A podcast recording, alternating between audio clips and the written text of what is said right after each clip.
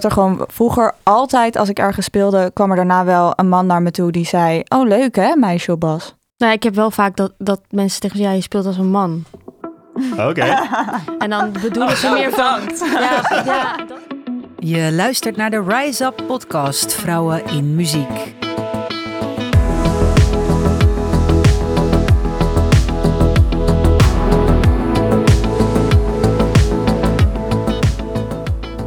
Deze podcast is een productie van Buma Stemra, waarin we het gesprek aangaan over gelijke kansen voor vrouwelijke makers in de Nederlandse muziekindustrie. De cijfers verbloemen weinig. Vrouwen zijn ondervertegenwoordigd in de Nederlandse muziekindustrie.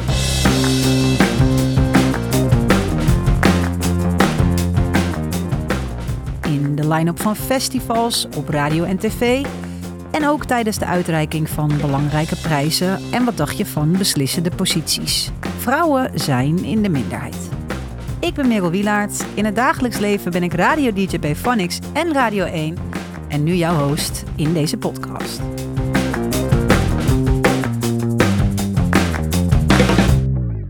Ik had toen zelf een tijdje een Instagram-account bijgehouden waarop ik gedurende het jaar bij elk festival, elke festival line-up die gepresenteerd werd, gewoon een taartdiagram maakte met eh, hoeveel mannen en hoeveel vrouwen er op het podium stonden. Je hoort hier Aafke Romein, componiste, singer-songwriter en auteur. En dan telde het al als een band één vrouwelijk lid op het podium had staan. En dan nog kwam je echt nou, tussen de 10 en de 20, soms 25 procent. Lag een beetje aan wat voor festival het was. Dus je moet mensen ook gewoon erop wijzen en laten zien van kijk, dit is wat het is. En ja, dan gaan sommige mensen boos worden. Anderen gaan zeggen, hé, hey, dat wist ik helemaal niet. Maar het is echt wel bar gesteld met over het algemeen genomen. De festival line-ups in alle landen is gewoon heel laag. En het, Je hoort Lotje Horvers, tourmanager, producer en founder van Backstage Pass. net zoals jij vertelde over die, die, die pie charts die je maakte. Ja. Over de, je hebt ook een Instagram-account, eh, Book More Women. Ja. En die, halen, Ja. en die halen gewoon alle mannelijke acts weg uit een festivalposter. En dan blijft echt weinig over. Ik wil alleen even toevoegen dat ik onlangs een klein onderzoek heb gedaan binnen poppodia van Nederland. En ook maar 14% van de mensen achter de schermen is, is vrouw. Dus dat is wel grappig dat dat zo aansluit. Het gaat iets beter, hadden we net al een beetje geconstateerd. Toch eh, wordt ook op radio en tv nog steeds maar 25% van de artiesten die gedraaid wordt, zijn vrouw. Ik durf niet eens heel specifiek te zeggen of bandleden daar dan ook bij meegenomen worden. Maar ik ga ervan uit dat het echt over stemmen gaat. Is dat iets wat je door hebt? Als je zelf de radio aanzet, dat je denkt, eh, waar blijf ik? Ja, zeker. Ik ben ooit, eh, was volgens mij was het nog 2016 of zo. Zo is eigenlijk voor mij het onderwerp gaan leven. Dat ik toen op een gegeven moment eh, ben gaan turven. Ehm, gewoon de playlist van radio, volgens mij 3FM en Radio 2. Je hoort Celine Cairo, singer-songwriter en founder van Ivy Records. Ook gewoon een soort, ja, echt uit nieuwsgierigheid, oprechte nieuwsgierigheid. Van, van ik, want ik kwam met nieuwe muziek en ik dacht, nou, hoe werkt het eigenlijk? Want eh, ik wist wel dat er weinig vrouwen of minder vrouwen werden gedraaid. Maar wat zijn nou reëel een beetje de kansen? Hoe werkt dit systeem? Eh, en wie zit aan de knoppen? En toen, eh, ik weet de precieze percentage niet meer, maar ik weet alleen nog dat het echt om te huilen was. Eigenlijk zouden we dat opnieuw nu moeten polsen van, van wat er in Nederland gedraaid wordt, op, ook op onze NPO, waar we met z'n allen aan meebetalen. Eh, welk percentage daarvan komt überhaupt van eigen bodem en welk percentage daarvan is vrouw of heeft een andere achtergrond, is, is niet wit en mannelijk? Misschien schrik je er wel van wat je net hoorde, of is het juist heel herkenbaar. Bij Buma Stemra is slechts 14% van de aangesloten auteurs vrouw. Dat heeft ons in beweging gezet.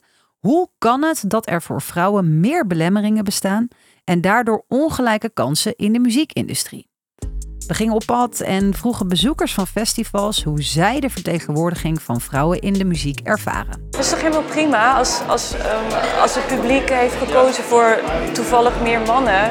Nou, dit zouden er wel veel meer mogen zijn wat mij betreft. Ik denk juist in de muziekindustrie. Ik denk, kijk, op het gebied van online magazines en blogs en influencers zijn er natuurlijk al heel veel vrouwelijke rolmodellen. Misschien zelfs wel te veel.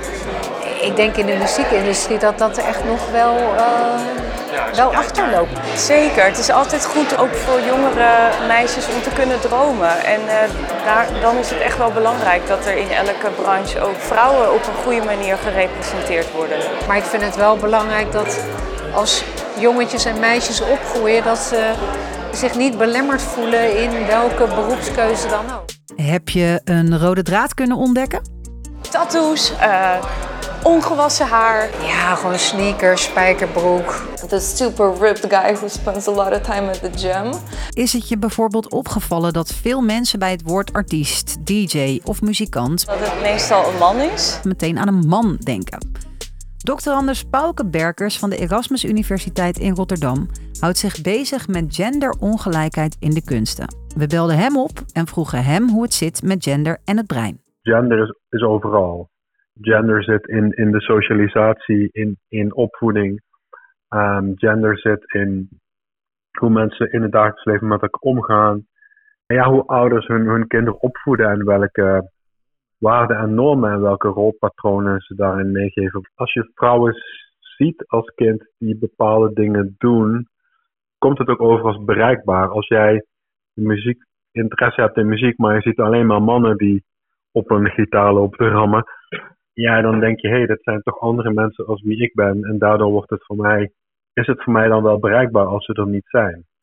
In deze serie, de Rise Up podcast Vrouwen in Muziek, gaan we in gesprek met mensen uit de muziekindustrie over de vraag: wat moet er gebeuren om de kansen op succes beter te verdelen?